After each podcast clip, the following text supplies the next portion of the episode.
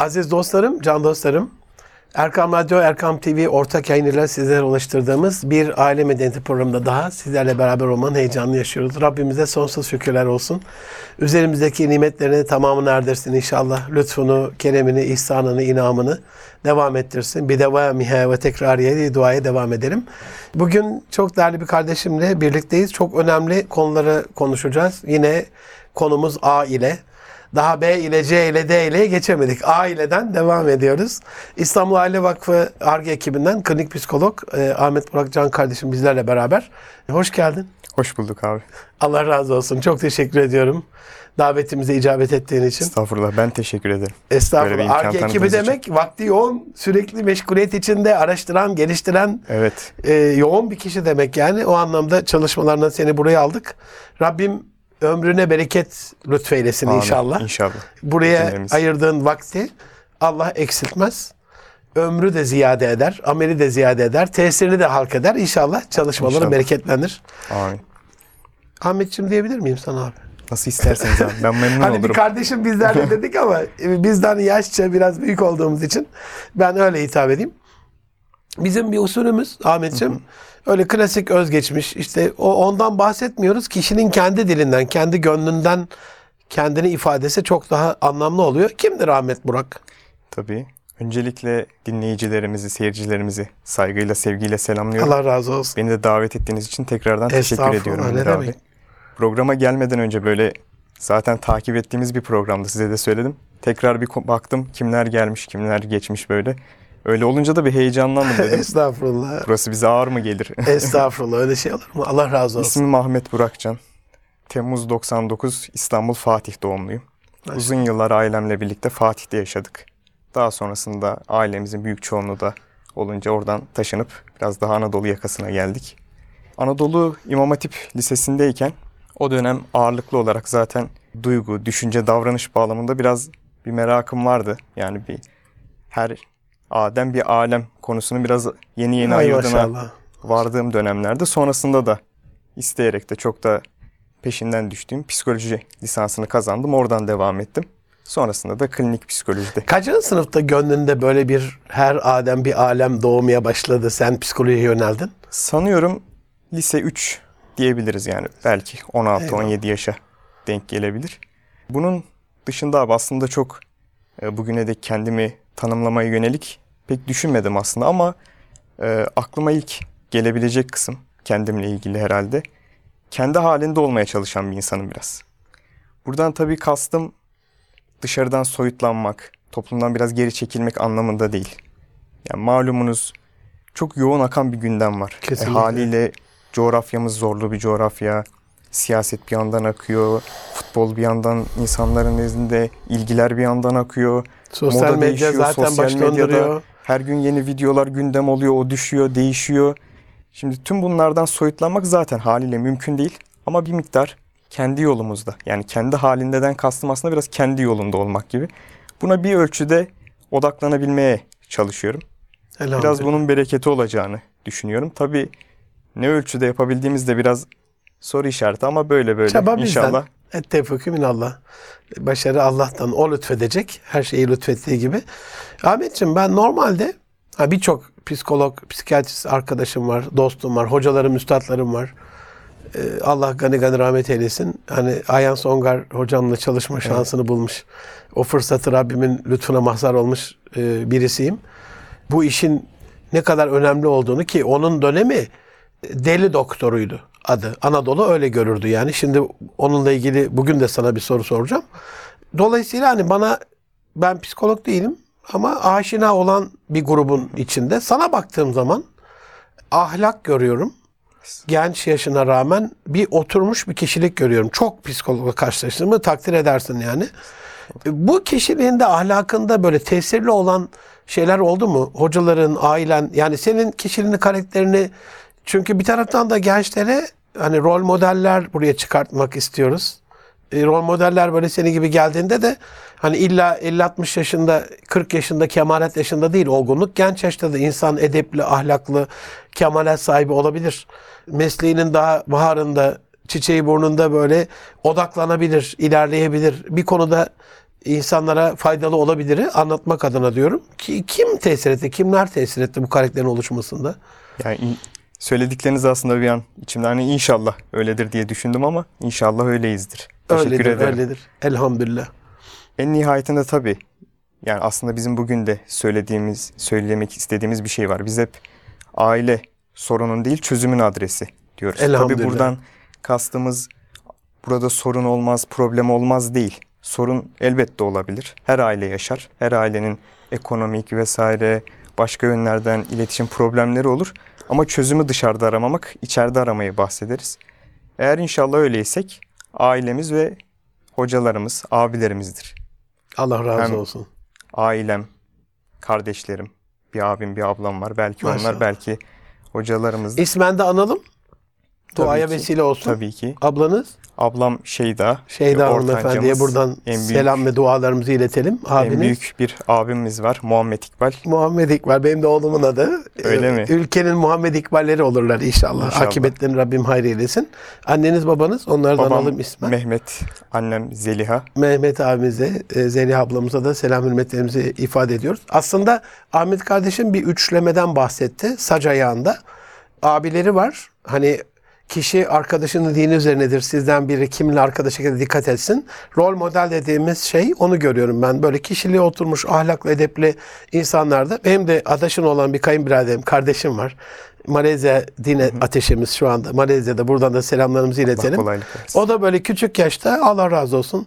Re- Recep Kabakçı hocamız gibi dostların her beş vakit gelip ilgilenmeleri, Zeytinburnu'da 15-20 tane böyle gençle ilgilenmeleri bu İslami terbiyede de bir edeplendirme, mürebbiyelik, terbiye yolu. Abiler, hanımefendiler için ablalar. Hatta Osmanlı döneminde evlere gelirdi mürebbiyeler değil mi? Rol modeli olan insanlar. Dolayısıyla sac ayağında o onlar var. Belki bir üst sınıftan, belki yeni mezun olmuş. Ya Ahmetciğim bak böyledir, şöyledir diye hayatı hani tecrübelerini onlara aktaran. İkinci kısmında aile var. O ailenin içine doğuyorsunuz. Onlar o terbiyeyi devam ettiriyor ve mutlaka hocalar var. Bu üçlünün içerisinde de inşallah siz de insanlara faydalı olan, e, insanların en hayırlısı, insanlara en faydalı olansa bir anlamda en hayırlı da olmaya namzet bir hayat sürersiniz inşallah. Rabbim razı olsun. Ahmetciğim İstanbul Aile Vakfı'nda bir taraftan yoğun bir gündem. Büyük Aile platformu da kuruldu. Serdar kardeşimle beraberseniz orada da. E, Bir taraftan bu LGP dayatması son iki yıldır özellikle ayyuka çıktı. Büyük bir şeyin içerisindeyiz böyle melanet bir lobi faaliyetinin. Dertlerimiz de çokken şimdi çok daha fazla çoğaldı. Çünkü içimizden bizim çocuklarımız bu sefer bu kirliliğe, sapkınlığa bulaşmış durumdalar. Yani eskiden uzaktaydı sapkınlık. E, buradan belki haykırıyorduk, protesto ediyorduk. Bağırıp çağırıyorduk ama şu anda içimizde, okullarımızda, evlerimizde inanılmaz bir dönem yaşıyoruz. Rabbim akıbetimizi hayır eylesin. Bu anlamda siz de hani Aile Vakfı'nda aile terapisi uygulamaları, aile danışmanlığı uygulamaları yapıyorsunuz. İşte ergenlik terapisi, terapisi var, ebeveyn terapisi var, çift terapisi var. Ben özellikle hani ben de bir aile koçuyum. Gerçi şu anda çok fazla vaktim olmuyor. Daha çok kurumsal koçluğa odaklandım ama çok böyle kıramadığım ailelere o aile koçluğunda yardımcı olmaya çalışıyorum. Bana gelen şeyler şöyle. Ya hocam şimdi psikoloğa mı gideceğiz? Deri doktoruna mı gideceğiz? Kafayı mı sıyırdık? Benim psikologluk bir durumum yok. Bu terapi nedir? Çiftlerde, ailelerde, ergenlerde nasıl oluyor? Hangisi daha tesir oluyor? Onu senden bir dinleyelim Ahmetciğim. Tabii ki. Şimdi aslında aile danışmanlığı biraz psikolojide bir teknik gibi kullanılır daha ziyade. Hani çift probleminde ya da aile içi olan bir problemde ailenin zaman zaman parça parça, zaman zaman da birlikte olarak alındığı bir teknik gibi kullanılır. Ama bizim buradaki gözlemimiz biraz daha hem bu merkezlerdeki tecrübemiz aileyi aslında bir nokta daha içeriye çekmekten yana gibi. Çünkü hani az önce de bahsettiğimiz gibi belli bir ölçüde çözüm orada. Evet bazen bazı psikolojik problemlerde daha farklı gündemlerimiz olabiliyor. Ama özellikle iletişim bağlamında ve diğer noktalarda belli çözümler aile içerisinde biraz daha.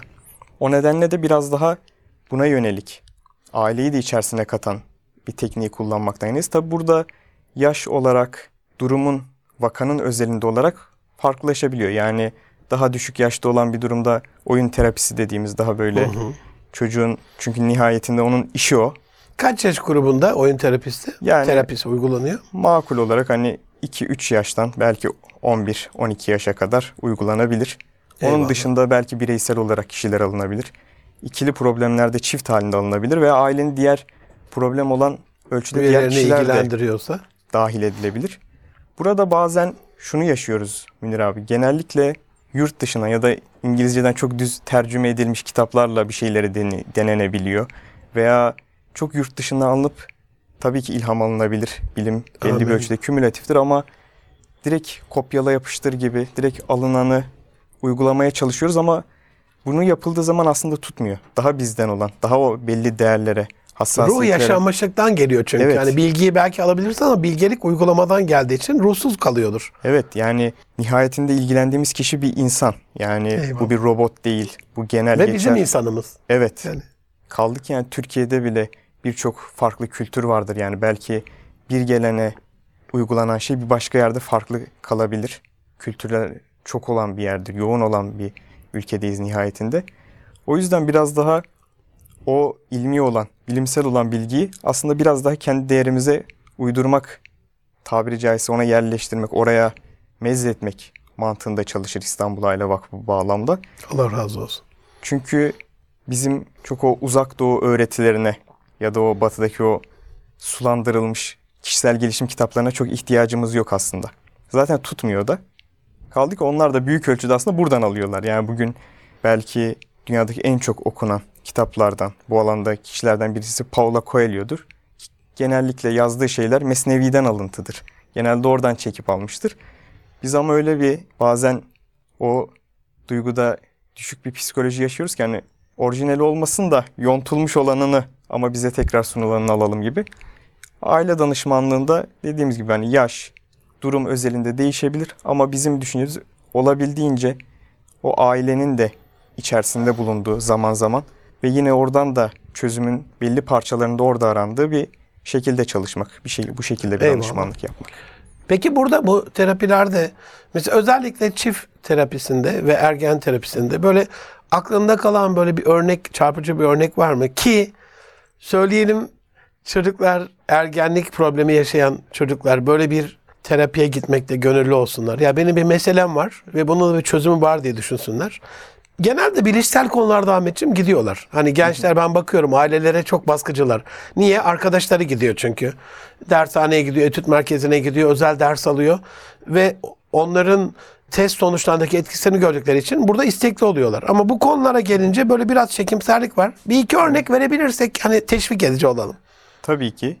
Aslında ben ağırlıklı olarak, da bizim kurumumuzda her konuda var. Fakat ben ağırlıklı olarak aslında tam da üstüne gelmiş oldu. Çocuklarla ve ergenlerle daha yoğunlukla. Tabii ergen Eyvah. bugün biraz aşağılayıcı bir söylem gibi de bazen kullanılabiliyor. Biz biraz daha hani bir gelişimsel olarak ifade Anladım. ediyoruz. Bir lise dönemi, belki Ergenlik delilikten bir şubedir buymuş Allah Resulü. Hani ben burada bir müjde görüyorum. Burada bir taciz, tahkir, aşağılama yok. Bir şube hani şube nedir? Açarsın, kaparsın. Yani ana ana şey değil yani. Evet. Gelip geçici bir şeydir anlamını ben anlıyorum buradan. Ve çok özür dilerim soruyu sordum ama yeni yaşadığım bir olay. Bir arkadaşımın iki yavrusu var. Geçen hafta bir bebekleri daha oldu. Ee, şimdi çocuklar diyorlarmış ki bunlar da 5 ve 3 yaşlarında iki tane çocuk. Annelere diyormuş anne babama söyle bu bebeği hastaneye geri götürsün versin. Tam da herhalde burada oyun terapisi giriyor devreye. Ondan Evet. başlayalım istersen. Ne yapılabilir mesela böyle bir aileye? Senin hatırladığın böyle güzel bir iki örnek var mı? Aslında şu şekilde. Çocuklar özellikle zaten oyun terapisi özelinde gidersek geldikten sonra zaten kolay kolay çıkmayı da çok istemiyorlar. Ay Çünkü maşallah. orada onların duygularını yansıtabilecek birçok oyuncağı, birçok şeyi gördükleri için bunların her biri farklı duyguların aslında bir simgesi ve her biri farklı bir onun için duygularını belirtme, rahatlama yöntemi aslında. O yüzden orayı gördükleri zaman onlar için daha kolay olabiliyor bir ölçüde. İlk başta belki biraz daha zorluk olabiliyor ama dediğimiz gibi biraz daha gençlerde, liseli gençlerde, ortaokul yıllarındaki gençlerde biraz daha konu farklı olabiliyor. Onlar bazen istekli olabiliyorlar, bazen biraz onun bir etiketinin olacağını düşünüp çekinebiliyorlar. Ki bahsettiğiniz gibi önceden yani deli Tabii doktorluğu tabii direkt döneminden öyle. Anadolu'nun tabiriyle için- öyleydi yani. fakat haliyle bugün özellikle de aileler şunu fark ettiği için bu konuda onlar için aslında çok daha teşvik edici oldu. Bizim önümüzde dijital dünya gibi bir imtihan var. Bunun tabii olumlu yanlarını, içindeki faydaları, gelişim kısımlarını bir kenara bırakıyorum. Ama içindeki, muhtevasındaki tonla da problem de Kesinlikle. önümüzde duruyor. Bundan bir kaçış var mı? Aslında bir kaçış yok. Tabii küçük yaşlarda belki ekrandan uzak tutmak vesaire tercih edilebilir. Ama önlerinde çok net bir şekilde yani nereye kadar tutulacak? Bu bir hayatın artık günün gerçeği.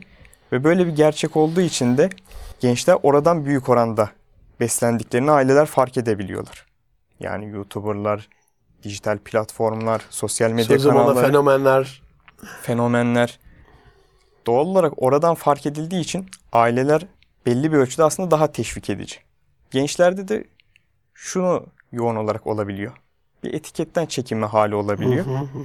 Fakat burada işte aslında bir temelde bir değeri görüyoruz her davranışta olduğu gibi. Yani ben başarısız mıyım? Ben yapamadım mı? gibi. Aslında başarısızlık çok tabii bir insan hali olarak gelebilir. Yani bunu bir gence ifade edebilmek.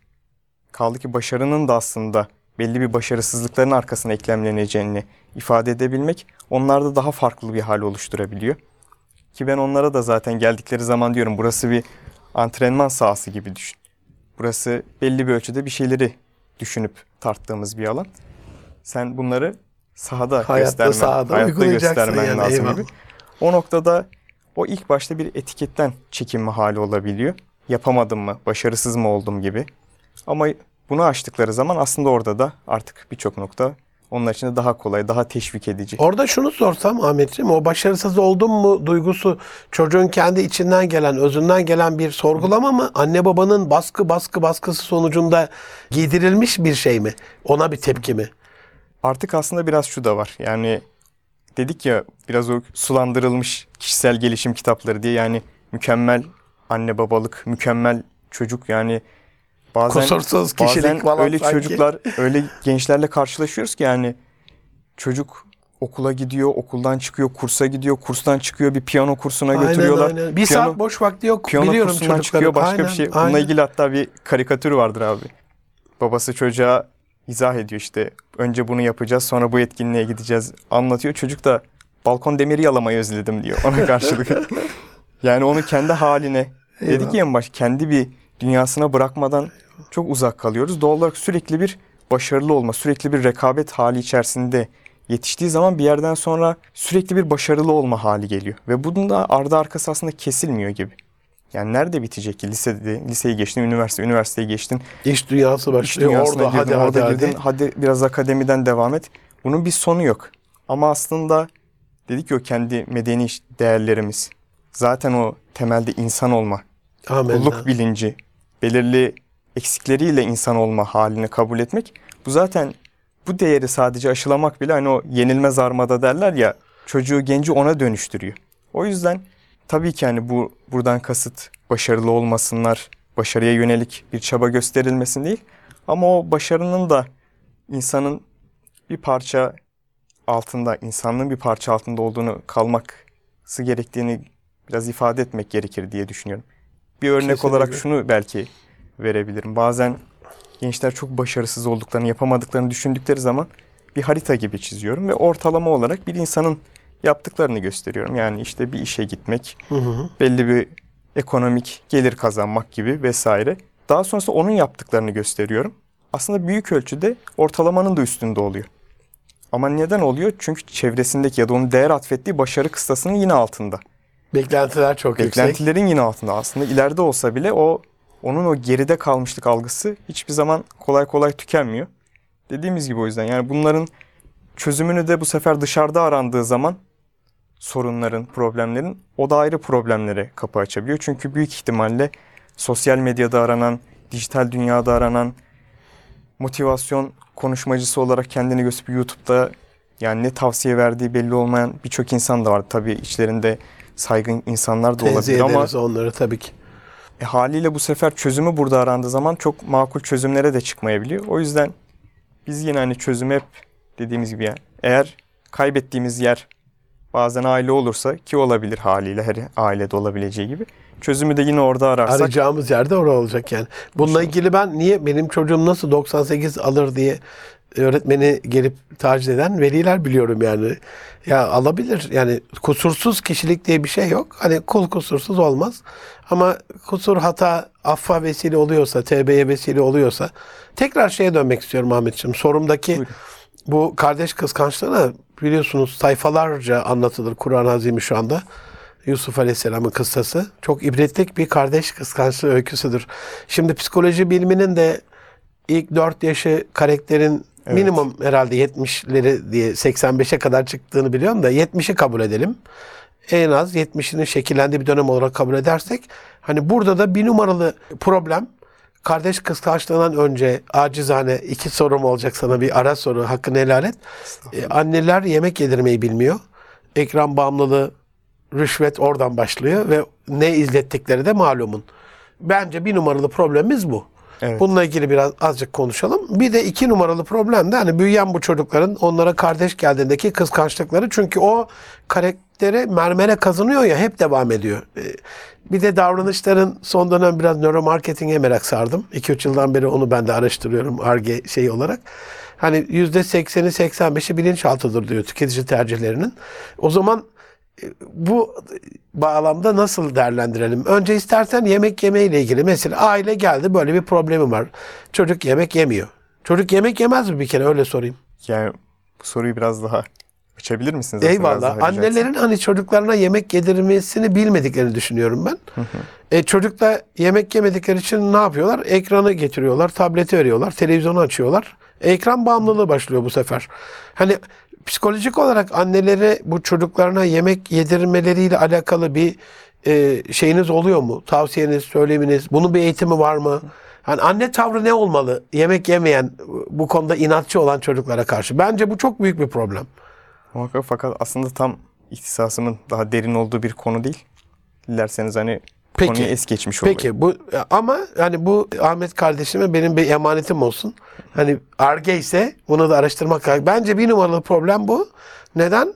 Yani 6 aydan itibaren hani normal sulu besinlere geçtiğinde çocuk anne sütünden sonra genelde şehir çocukları yemiyor. Köylü çocuklar ye- yeme yenmez mi? Ye, bulduklarında yerler yani sıkıntı değil. E, yemeyince de işte belli rüşvetlerle ki bu çok güzel rüşvet inanılmaz çizgi filmler, 3D animasyonlar var. İçinde türlü fuhşiyatın sapkınlığın oldu. E ondan sonra da çocuğa işte dediğiniz gibi sosyal medya bağımlılığını engellemekle alakalı sen bunu yapma gibi bir şey oluyor. E anne sen beni bağımlı kıldın. Hani iki türlü bir sıkıntı var orada. Bununla alakalı ben emanete tevdi edim. İkinci bu kardeş kıskançlığı ile alakalı e, ne der Ahmet kardeşim? Kardeş kıskançlığı ile alakalı mesela bir aile geldi böyle bir problemi var. Küçük yaşta olduklarında oyun terapisiyle mi geçiyorsunuz bunu? Kardeş kıskançlığı ve benzeri durumlarda aslında temelde biraz hani sahip olduğu rolden uzaklaşma gibi bir kaygıyı beraberinde görebiliyoruz. O yaş grupların hemen hemen hepsinde yani dediğim gibi 3'ten 11-12'ye giden kısımda zaten direkt üzerinde konuşmak gibi bir yöntem değil de oyun, Oyun alanı terapisiyle mi daha bunu? tercih ettiğimiz bir yöntem. Çünkü az önce de bahsettiğim gibi oradaki seçtiği oyuncaklardan tutalım sürdürdüğü temalar hangi oyun temasını daha sık sürdürdüğü bile burada bize bir yorum veren, bir yorum alanı açan bir kısım. Şimdi kardeş kıskançlığı ve benzeri diğer çocukların kardeş olması durumunda işte daha derin bahsedebileceğimiz yemek yememe konusu gibi tüm bunlarda aslında birçok benzeri nedene kapı açabilir. Yani burada daha farklı bir problemi emarelerinde görebiliriz. Daha temelde çok net bir düşüncenin yansımasını, tezahürünü de görebiliriz. Yani bir rolün kaybı gibi bir konunun da buraya çıkabileceğini görebiliriz. Ama şunu söyleyebilirim yani çocuklarda da ergenlerde de aslında az önce de bahsettiğim gibi her davranışta bir değeri görüyoruz. Tabii değerden Amenna. kastımız bazen Onca. Evet yani art niyetli Kendince. bir davranışın da kendince bir değeri olabilir altında. Kendince bir değer atfedilmiş bir nedenle buraya çıkılıyor olabilir. Doğal olarak önce oradaki bir değeri sorgulamak, değeri görmek belki bir faydalı olabilir.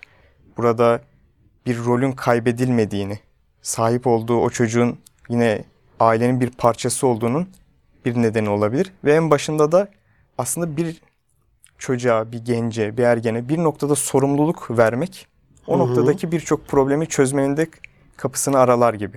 Sosyal medya konusu bahsettiğimizde, dijital az önceki o değindiğiniz konudan bahsettiğimizde de bunu görürüz. Kardeş konusunda da bunu görebiliriz. Yani o sorumluluğu aldığı andan itibaren artık bir büyük olarak ya da onun bir büyüğü olarak belli sorumluluklarla hareket ettiği zaman daha farklı bir davranış meyli gösterecektir büyük ihtimalle. Sosyal medya bağlamında da yani bir tabi bu çocuklar için biraz daha farklı ama özellikle daha gençlerde, ortaokullu, liseli gençlerde eğer belli bir sorumluluk aşılanmışsa ve orada belli bir beceriyle hareket ediyorsa büyük ihtimalle o orayı da makul ölçüde kullanacaktır. Eğer bir gencin tabi bahsettiğiniz gibi yani 3 yaş, 4 yaş büyük ölçüde kimliğin geliştiği nokta.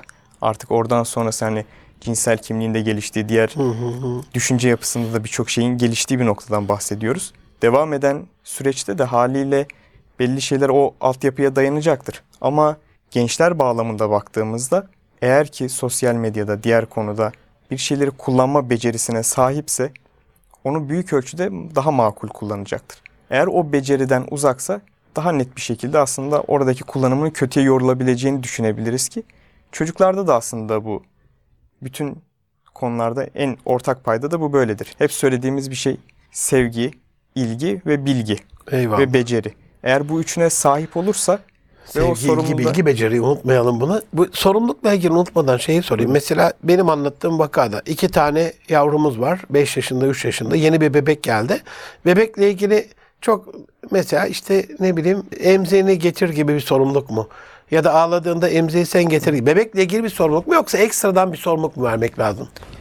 Şu şekilde bununla ilgili aslında bizim en güzel söylediğimiz söyle hocalarımızla belirttiği bir nokta vardır. Az önce sizin de o çocukların o başarı bağlamında ifade ettiğiniz gibi bazen sadece aslında hayattan yalıtılmış ve sadece belli bir bağlamda bir başarı, bir performans göstermesi beklenebiliyor.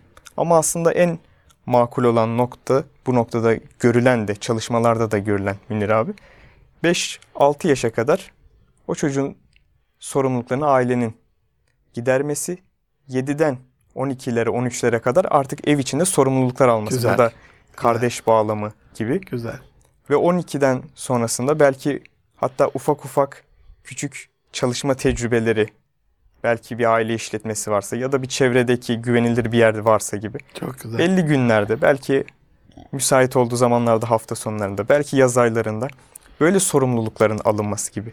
Yani Çok güzel. o kademeli Ben de öneriyorum şekilde- mutlaka. o kademeli şekilde artan tecrübeler ileride çok daha araştırmaların da bize gösterdiği çok daha oturmuş kimlikler, çok daha sakin, daha o kendini ispatlama şekliyle sürekli bir bir başarı, bir değerin peşinden gitmek gibi değil de çok daha sakin Eyvallah. bir şekilde kendi halinde gitmeye neden olabiliyor. Burada da kardeş kıskançlığı dediğiniz konuda da bunu örnek alabiliriz. Eğer çocuğun yaşı biraz daha o bahsettiğimiz aralıktaysa ev içinde sorumluluk vererek belki kendi gözetiminde ailenin biraz kardeşle ilgili sorumluluk vererek en nihayetinde o sorumluluğu taşıdığı andan itibaren o artık onun için kendi tahtını almış birisi değil, kendi sorumluluğundaki himayesindeki birisi olacaktır ki bunu çocuk anlar mı çok iyi anlar. Hiç Eyvallah. kuşkusuz eyvallah. yani. Allah razı olsun. Aziz dostlarım, Erkam Radyo Erkam TV ortak yayın oluşturduğumuz Aile Medeniyeti programında kısa bir ara vereceğim. Ahmet Burakcan kardeşimle kaldığımız yerden devam edeceğiz inşallah. Görüşmek üzere. Buluşma noktamız Erkan Radyo. Aziz dostlarım, Erkam Radyo Erkam TV ortak yayın yılları sizlerle oluşturduğumuz Aile Medeniyeti programının ikinci yarısında e, İstanbul Aile Vakfı ARGE ekibinden klinik psikolog Ahmet Burakcan kardeşimle kaldığımız yerden devam ediyoruz. Çok önemli bir yerdeyiz. Ahmetciğim şey soracağım. En çok ailelerde çiftleri kastediyorum, eşleri kastediyorum ve ergenlerde çocukları da katabiliriz ama yani çocuklarımız diyeyim, ergen diye çocuk diye ayırmayayım. Çiftlerde ve çocuklar en çok hangi problemler görülüyor? Bunu hem size gelen vakalardan hem ARGE ekibi sonuçta Türkiye'yi inceliyordur, analiz ediyordur, raporlara bakıyordur, araştırma raporları okuyordur. Neyi görüyorsunuz? Şu şekilde Münir abi, psikolojik problem olarak o bağlamdan bir bakmak, bir de belirtiler yönünden bakmak belki gerekebilir. Psikolojik bir problem olarak, belki bir bozukluk olarak yani işte depresyonlar, kaygılar vesaire aslında gençlerin de ergenlerin de karşılaştığı büyük ölçüde yetişkinlerin durumlarına benzer şekilde. Hı hı. Fakat buradaki belirti kısımları, hayata yansıma şekilleri bu yaşanan problemlerin biraz daha gençlerde, ergenlerde daha farklı seyredebiliyor. Ne gibi olarak buna bahsedersek, özellikle içinde bulundukları yaşında gereği olarak anlam arayışı gibi, o yaşanan kimlik karmaşası haller gibi bu biraz daha liseli gençlerde, belki ortaokullu gençlerde biraz daha yoğun olarak görülebiliyor. Bunun daha derinleştiği bir nokta aslında birçok kişi bunu yaşamıştır, birçoğumuz da yaşamışızdır.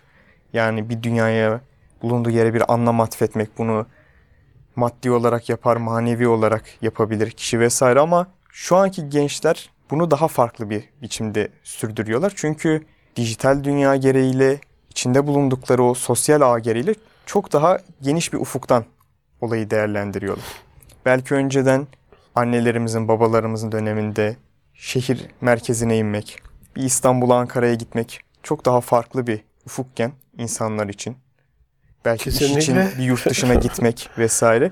Şu an bulunduğu bir ağda birçok yabancı insanı tanıyabilmek, birçok farklı gündemi takip edebilmek, dünyanın birçok yerinde olmuş olayların videosunu, anını bunları seyredebilmek farklı bir ufuk penceresinden gidebiliyor. Haliyle aslında en çok takıldığımız nokta bu gibi belirtiler daha yoğun olabiliyor. Buralarda da aileler haliyle e, bizim dönemimizdeki gibi bir bağlama gidebiliyorlar. O dönemi daha cazip bulabiliyorlar. Şimdi genç hep bu hızlı dünyanın içine doğmuş. Doğal olarak o akışı çok onun için normal bir şekilde. Fakat daha yavaş akan.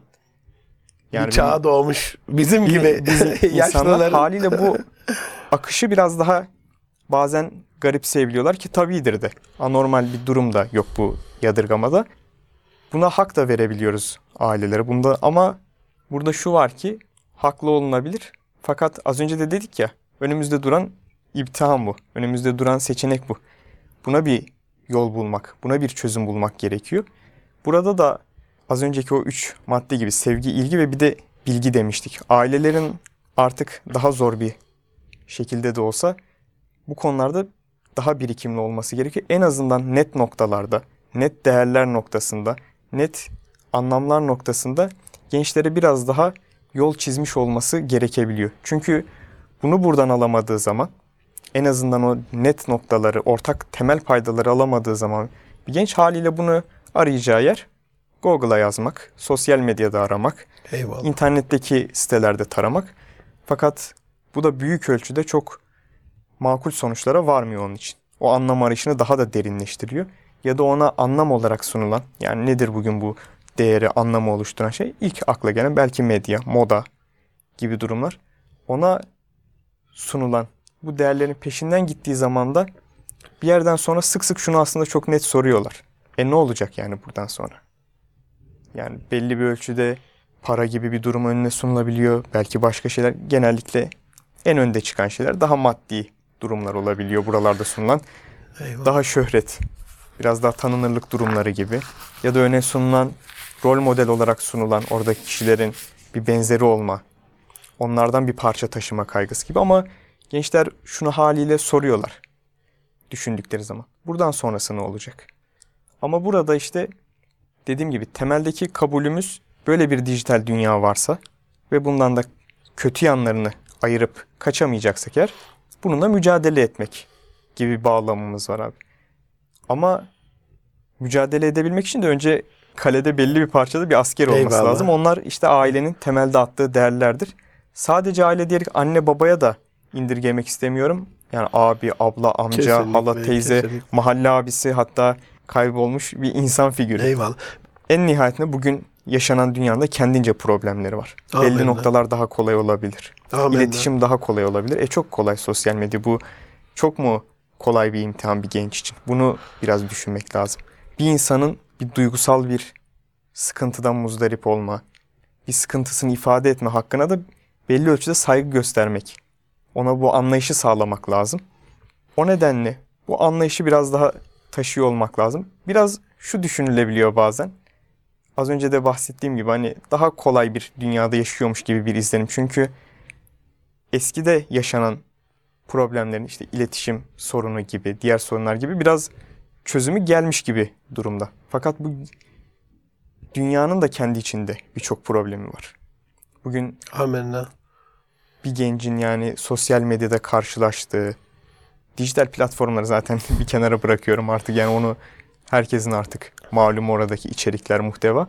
Bunların da kendince bir imtihanı var ki bunların dışında da bir insan yani hafız da olsa, beş vakit namazında da olsa, imani bir yönden kavi, kuvvetli de olsa bunu yaşayabilir. Bu problemi, bir sıkıntıyı yaşayabilir ki bunun bunlardan sakınmayla ilgili duaları bahsettiğiniz gibi yani hadislerde de görürüz. Eyvallah. Yani bu çok uzak olduğumuz bir noktada en nihayetinde bir insandan bahsediyoruz. Yaşadığıyla, sıkıntısıyla, mutluluğuyla. O nedenle o anlayışı sağlamakta, her dönemin kendince bir problemi olduğunu anlatmakta fayda var. Ki yani imtihanı olmayan bir dönem düşünülebilir mi? Bir çağ düşünülebilir mi? Eyvallah. Ve bu gençlerin de 10 yaşındaki, 15 yaşındaki, 20 yaşındaki hepsinin kendince bir durumu var.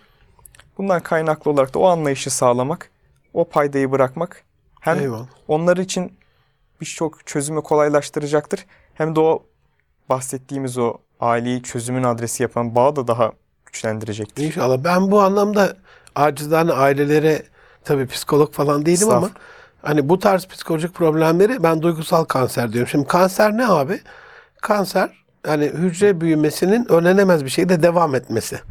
Ee, yani hücrenin ölmesi değil, çoğalması. Orada da gence o kadar çok kanserojen toksit bilgiler geliyor, duygular geliyor, vesveseler geliyor ki durduramıyor yani. O da onun hani e, duygusal, ruhsal, e, artık bilişsel bütün o hayatını yok eden bir şey oluyor. Şimdi biz kanserli bir hastaya e, çok uğraştığım hastalar oldu böyle. Türkiye'de ilk bilgisayarlı tomografi merkezinin kurulmasında da genel koordinatörlük yaptım. Daha ODTÜ'de okuduğum yıllarda, 84'lü yıllarda. Hani doktorlarla çok sık çalıştım. Hastalar çok sık çalıştım. Hani ne denir? Kanser tedavisinde Kemoterapide, radyoterapide çok önemli değil. Tabii ki önemli. Ama moral en önemli şey denir. Hani biz orada sen de amma zafiyet geçirmişsin, amma sağlıksız mısın, zayıf mısın, hemen kanser oluverdin der miyiz? Aynısını çocuklara da dememek gerekiyor galiba değil mi? Evet, yani ne kadar elbette. zayıf kişinin karakteri hemen duygun bozuldu, hemen Elbette. psikolojin bozuldu.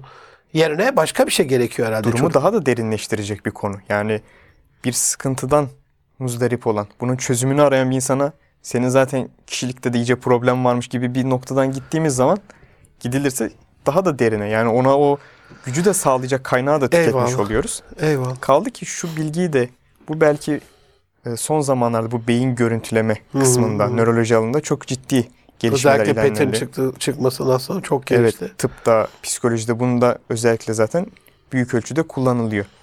Hep bu döneme kadar şu kullanılırdı Münir abi. Yani insan beynindeki bir yapı, belli bir şeyin farklı olması o kişinin davranışlarını da etkiler. E haliyle etkiler tabii ki.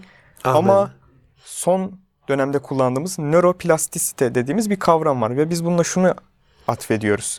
Bunu görüntüleyerek de zaten görülüyor artık görüyoruz.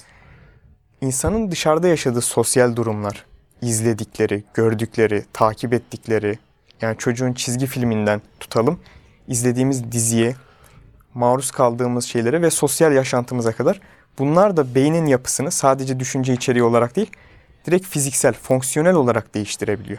Yani o aslında insanın yapısı, insanın o duygusal yapısı çok fiziksel yapıdan uzak, görünmez bir parça da değil. Büyük ölçüde bazen birbiriyle de zaten Etkileşimli iki etkileşimli bir bütün halde. aslında aynen. Burada biraz şunun da etkisi olabiliyor. Psikolojinin bilimsel olarak şu an kullanılan hali biraz 200-250 yıllık bir yanı var. Fakat öncesi biraz kayıt dışı kalıyor ve bu noktada aslında İslam alimleri de çok uzak değillerdi. Uzun bir ilmi ahvali ruh geleneği var. Hatta ta 9. yüzyılda yazılmış bazı kitaplara denk gelebiliyoruz.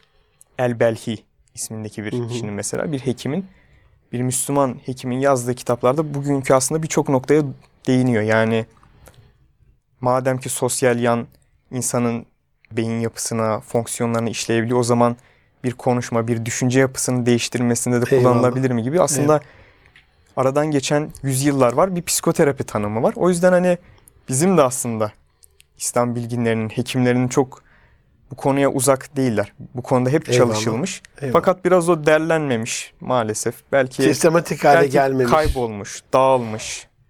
Doğal olarak aslında bizim de bu konuda bir e, bilgimiz, bir şeyimiz var. Bugüne kadar yani Müktesebatımız var, 2020'ye amenna. kadar hiç Amenna. yok. Psikolojik problemler de ABD'den işte Avrupa'dan birkaç teknik gelince kullanılmaya başlanmış değil. Hep Eyvallah. kullanılan noktalar Ee, vardı. sorularıma daha devam ederim ama programın sonuna geldik. Bu seferlik böyle olsun. Son bir tavsiyenle bitirelim. Hani ne tavsiye eder Ahmet Burakcan kardeşim aileleri bu, bu konuyla yani en temelde aslında söylenebilecek şey ben tabii bugün hani biraz da onlarla çalıştığım için hep gençler özelinden biraz daha baktım. Muhakkak ailelerin de kendilerince farklı, annelerin, babaların da farklı değineceği noktalar olabilir. Ama ben yine onların özelinden gitmiş. Bugün biraz onların savunucusu Olur. olmuş olayım. Olur.